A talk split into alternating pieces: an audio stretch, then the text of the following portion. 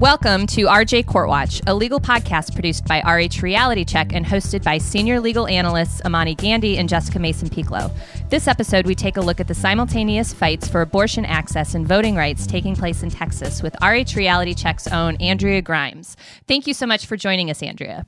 It's a pleasure. Thank you so much. So, Texas is basically putting on a reproductive justice clinic right now. And Andrea, as a Texan who's not only done some phenomenal reporting on these issues, but also an activist, I'm just going to kind of throw this out there and ask for your thoughts on the overlap right now in Texas on the fight for abortion access and voting rights in the wake of these two big Supreme Court orders we had. Yeah, so the state of Texas wants to make it as hard as possible to be anyone besides a cis white dude. To that end, they have uh, basically uh, gutted um, abortion rights here in the state. Um, we have some of the, the strictest trap legislation in the country. Um, at the same time, they have what one federal judge straight up called racist and unconstitutional voter ID requirements that prevents people from being able to get out to the polls and cast their votes. Um, and both of these things together, I think, ensure that power stays with the powerful, and that's kind of what we're we're seeing right now here. I think it's really important that we talk about, and I love that you framed it that way right out of the gates because both voting and abortion access um, involve fundamental rights. And so, in theory, you know, fundamental rights are fundamental. They are things that we all hold. And really, what we're talking about, though, is access to power. And so, when we place restrictions on those rights, we make it harder to exercise them, which makes it harder to effectively you know, engage our civic power. Yet, for some reason, that seems to be a concept that, as a movement, the reproductive rights folks have still kind of grappled with. So, one of the things I'm really excited about is to see Texans talk about that broader. Yeah, and and lots of people are. Um, you know, I mean, in Texas, uh, there's no such thing as being, you know, really like a like a one issue activist here. Um, the you know the the threats to to our freedoms that seems like a weird and hyperbolic thing to say, but that's actually like the, our freedoms are actually under threat. Um, you know, they are coming from all over. Uh, so um, you know, Texans can't afford to kind of you know only care about reproductive rights or only care about you know voting rights. Um, this is you know when you when you look at um, the kinds of issues that social justice orgs are working on here you know everybody you know has their finger in five different freedom pies. Well i think it's what's really great about what we're seeing in texas is that it's exactly the opposite of what happened in Mississippi. I guess it was four years ago, back in 2011, when Mississippi voters defeated personhood le- legislation. But because activists in Mississippi and primarily reproductive rights groups in Mississippi weren't weren't willing or weren't able or just didn't work with reproductive justice advocates in order to defeat the voter ID law, which was passed that year. So it's really good to see that here we are three or four years later, and Texas has sort of um, ably merge the two fights so that as you said, you know, people understand that it is a fight for power.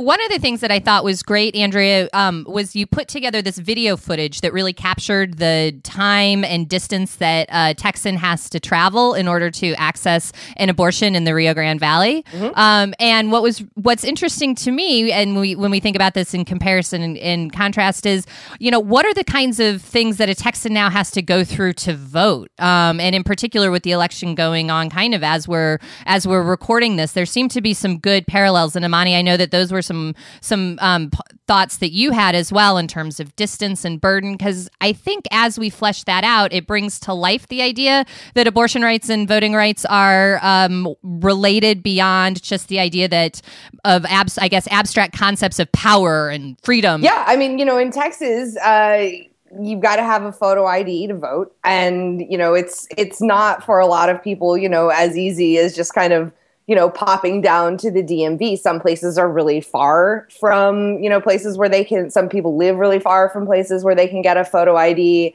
It can be costly to get there in the first place. Some folks can't physically go. Um, you know, it's really, um, you know, the the parallels, uh, which I bet Imani can talk about in a smarter way than I can, um, are are pretty clear. I think between the the voter ID burden and the abortion access burden. And Imani gave us that beautiful GIF explanation too. Yes. Yeah. Well, I think, you know what, really, when as I was working on that, I mean, it was a monster and it was fantastic. I read, you know, 400 to 500 pages worth of voter ID opinions. And it sort of coalesced in my mind that when we're talking about undue burden with respect to abortion restrictions and undue burden with respect to voter ID, they're very similar. So, for example, Judge Ramos says, in in her opinion, in her lower court opinion, which the Fifth Circuit, you know, put the kibosh on, which then the Supreme Court went ahead and said, "No, Fifth Circuit, go and suck it." Um, you know, Judge Ramos says the cost of traveling to a DPS office to obtain ID is a particular burden in Texas because of its expansive terrain. Of the 254 counties in Texas, 78 do not have a permanent DPS office. So I think it's really interesting when we start talking about the, the number of mileage. She goes on to say for some communities along the Mexican border, the nearest permanent DPS office is between 100 and 125 miles away. Now, as Andrea jokingly said to me on Twitter a couple of weeks ago, well, are those uncongested flat miles, which is what the, the Fifth Circuit sort of said or sort of poo pooed the idea that it was an undue burden for women to travel 300, 400 miles to an abortion clinic because, oh, well, the highway is particularly flat and particularly uncongested. I mean, that's just a ludicrous notion. Um, and and uh, one thing I wanted to add, which I was really surprised to find out, is that it's very, very hard to get a birth certificate. I knew that it was very, very hard to get a birth certificate, but I found out when reading these opinions just how hard it is. For example, did you guys know that in that Puerto Rico in Puerto Rico, if you were born in Puerto Rico, your birth certificate automatically expired in 2010. Just automatic. What? Yeah. Oh, your what? So, yeah. So what so does that mean? So that means if you are if you are Puerto Rican living in Texas and you need to get your birth certificate, you need to figure out a way to go and you have to call up the people in Puerto Rico, whatever office, government office that that supplies birth certificates. Now, in order to get your birth certificate in Puerto Rico, you need to have photo ID. But how can you get photo ID if you don't have your birth certificate? So it's just this circular problem. It's know, round and round we go, and it's very, very strange. It's just very, very strange. Wow. Well, and I think too that shows just how politicized the federal courts have become because in both the voter ID and the ambulatory surgical center provision cases, we had the Fifth Circuit coming in and, you know, basically just in a sneeze, overturning a lower court ruling that these laws um, both were blatantly constitu- unconstitutional with a boatload of evidence um, and findings of fact to back that up. And, you know, when we talk about the impact of that, I'm kind of a romantic, and so I know that that's a little cheesy, but it creates a lack of faith in the justice system to the extent that any existed or was remaining, but it also creates chaos. I mean, there's a real sense of what are our rights? We don't know what they are. They're in this constant state of flux as the courts battle over them a thing that, that comes to mind uh, for me in all of this is the idea that we lose faith, I think, in, in the justice system, in, in thinking that we have recourse. But because the wheels of justice turn slowly, we also acclimate to having fewer rights. Mm-hmm. We get used to having to have a photo ID to vote. We get used to having to drive 250 miles to an abortion clinic. We get used to having to have a mandatory transvaginal ultrasound. And so it when these things kind of become status quo, it you know, as time goes on, I think it gets more and more difficult to uh, get people riled up about them, to get people mad because we are so good at, I think, accommodating and adapting because we're humans. Uh, that it can, you know, these these things that are really draconian and really egregious can come to seem normal or even acceptable, especially in light of the fact that there seems to always be something worse coming down the line. And it shows too the meaningless of the undue burden standard. I mean, really, at this point, when you've got layer and layer upon restriction, uh, you know, how is it not an undue burden? And if we have a judge in one case saying, you know, it's an undue burden to drive 150 miles to vote, but it's not, you know, a judge in another case saying it's not an undue burden to drive 300, 400 miles, uh, you know, um, I think you're exactly right. Then that those ideas become just, you know, if not accepted, then at least no longer fought against. Right. And I also think that then it becomes an issue of just state borderlines. I mean, for example, the Fifth Circuit had no, the Fifth Circuit ruled, what was it, Mississippi's admitting privilege law mm-hmm. to be unconstitutional because some of the people would have had to cross the border into another state. So now is that what we're going to focus on? Not, not the number of, not the mileage per se, but whether mm-hmm. or not you have to cross the border into another state to get relief. I mean, I, I, just I just find the fifth the Fifth Circuit is so problematic. Like I mean, it's just anything that any ruling coming out of Texas, any positive ruling coming out of Texas, you sort of see this collective, you know, sigh of relief, uh, but followed by this collective groan of dread because everybody knows where the next step is, and that next step is the Fifth Circuit. And frankly, I don't think that they're when especially when it comes to Texas, I I am not convinced that the Fifth Circuit will rule in any way except to reduce rights, whether it's voting rights, abortion rights, what have you. I just think the Fifth Circuit. I don't know what's going on there, but th- there's something going on with the Fifth Circuit because they are just so rabidly conservative and so conservative to a point that some of their some of the things that they say don't even make logical sense. Yeah, I mean they're they're I mean y'all are the lawyers here, but you know when I read when I read the most recent um, abortion related ruling that the Fifth Circuit came out with, you know, this business of, you know, it's not our job to to basically evaluate the law. I mean, the le- the intellectual lengths you have to go to to disengage with the matter at hand in order to hand down a conservative ruling is incredible to me. Right. Right, and that's exactly what it is. And when we, when the right always likes to talk about activist judges, what we've got in the Fifth Circuit are a group of extremely activist judges who are willing to twist and contort the law in whatever way they have to in order to come down with a conservative ruling.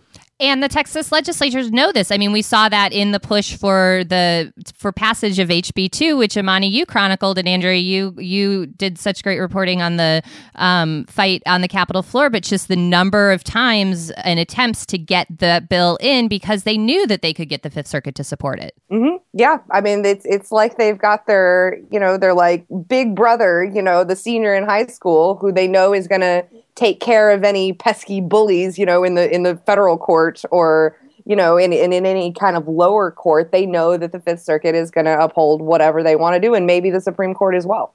One can only, I mean, at this point, if if the Supreme Court does not rule that HB two is an undue burden, then the undue burden standard means nothing. Then Planned Parenthood v. Casey means nothing, and that's just.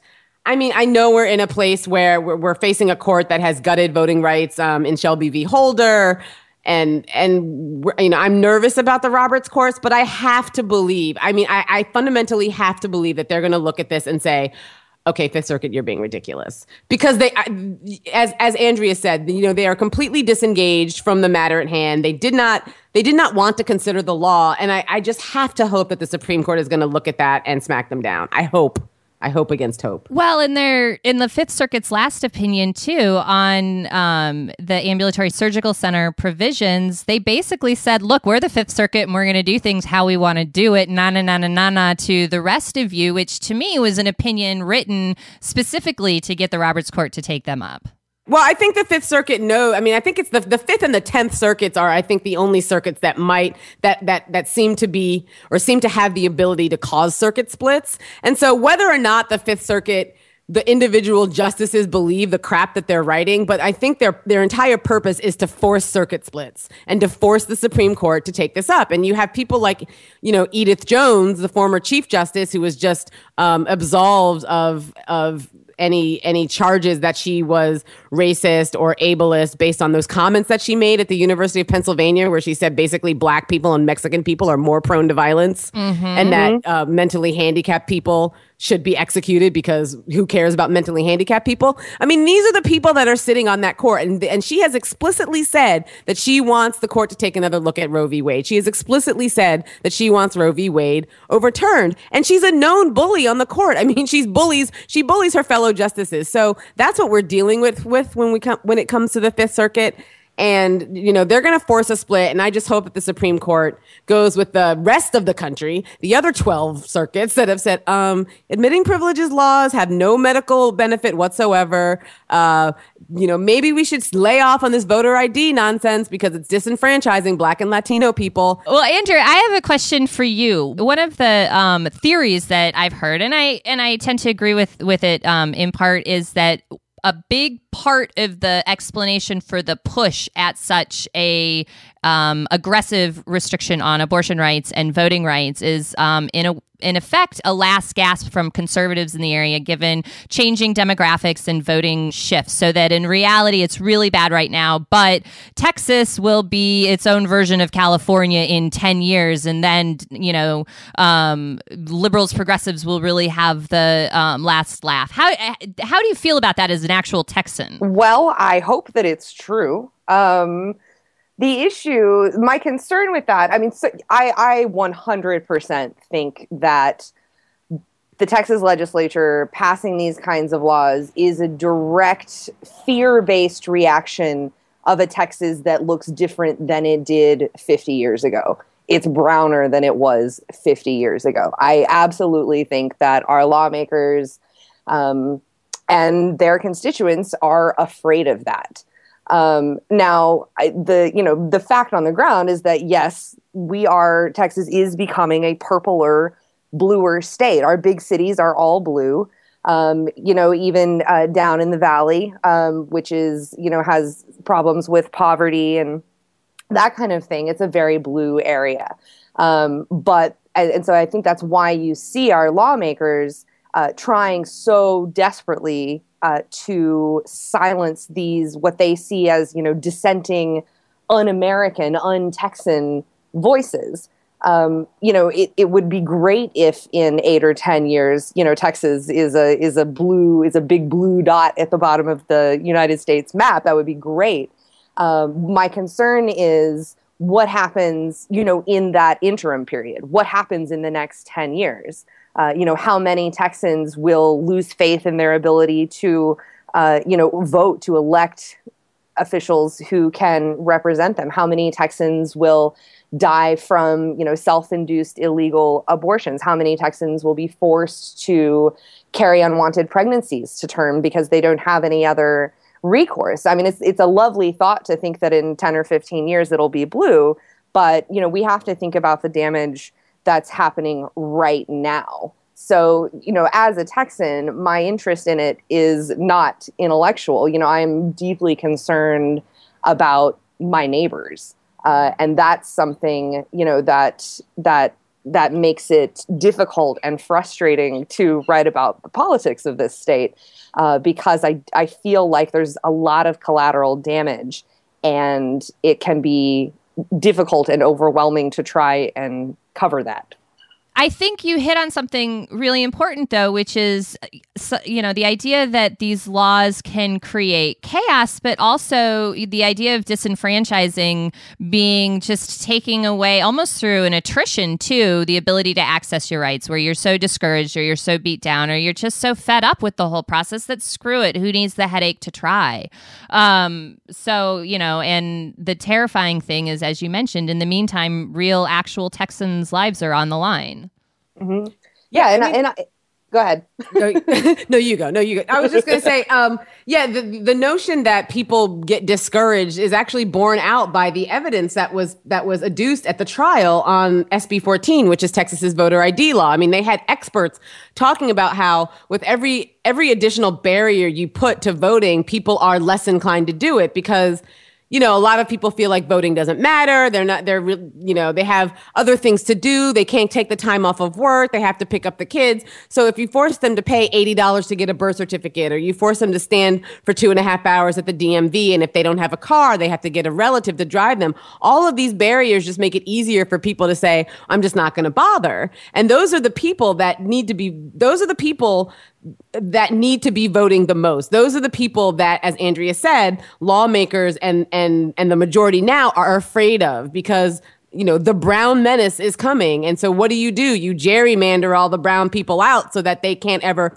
form a coalition and and gather power and elect people that look like them that will represent their interests into power. And then you just get white dudes who are just you know hanging out, lording over all these brown people, taking away their rights, reducing their re- reproductive freedom, and uh, it's just a cluster mess. it is. It is a cluster mess. Um, the Roberts Court probably won't make it any better when it takes up the issue of racial gerrymandering this term either, um, because you know this is a post-racial society after all. Thank you, Chief Justice John Roberts. Um, so, Andrea, for our listeners who want to help, um, what can they do?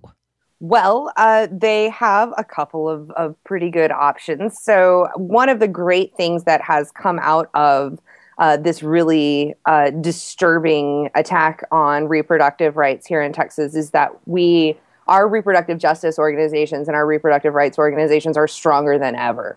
Um, they, the, the spotlight has helped. Uh, has helped them kind of grow and and become a little more prominent um, which is, I mean, you know, it's not the greatest outcome in the world, but it's it's nice, I suppose. Uh, so, um, you know, the, the best thing on a practical level, if people want to help, is to donate to an abortion fund.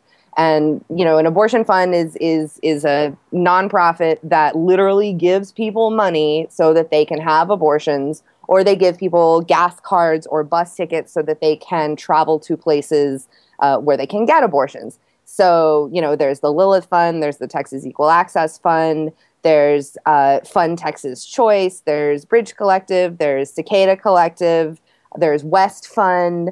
Uh, there's lots, lots and lots of really good abortion funds here. And so that's a really cool, practical thing. And you can, you know, it's, it's so cool to make a donation and like get an email that's like, thanks, you just funded, you know, a tenth of someone's abortion. It's a really, it's a really kind of visceral happy making feeling, um, which is nice because we don't get that a lot in Texas these days. Um, you know, the other thing, uh, we have some really good um, uh, political outreach groups. Um, we have a really strong up and coming um, progressive social justice network um, groups like the Texas Civil Rights Project.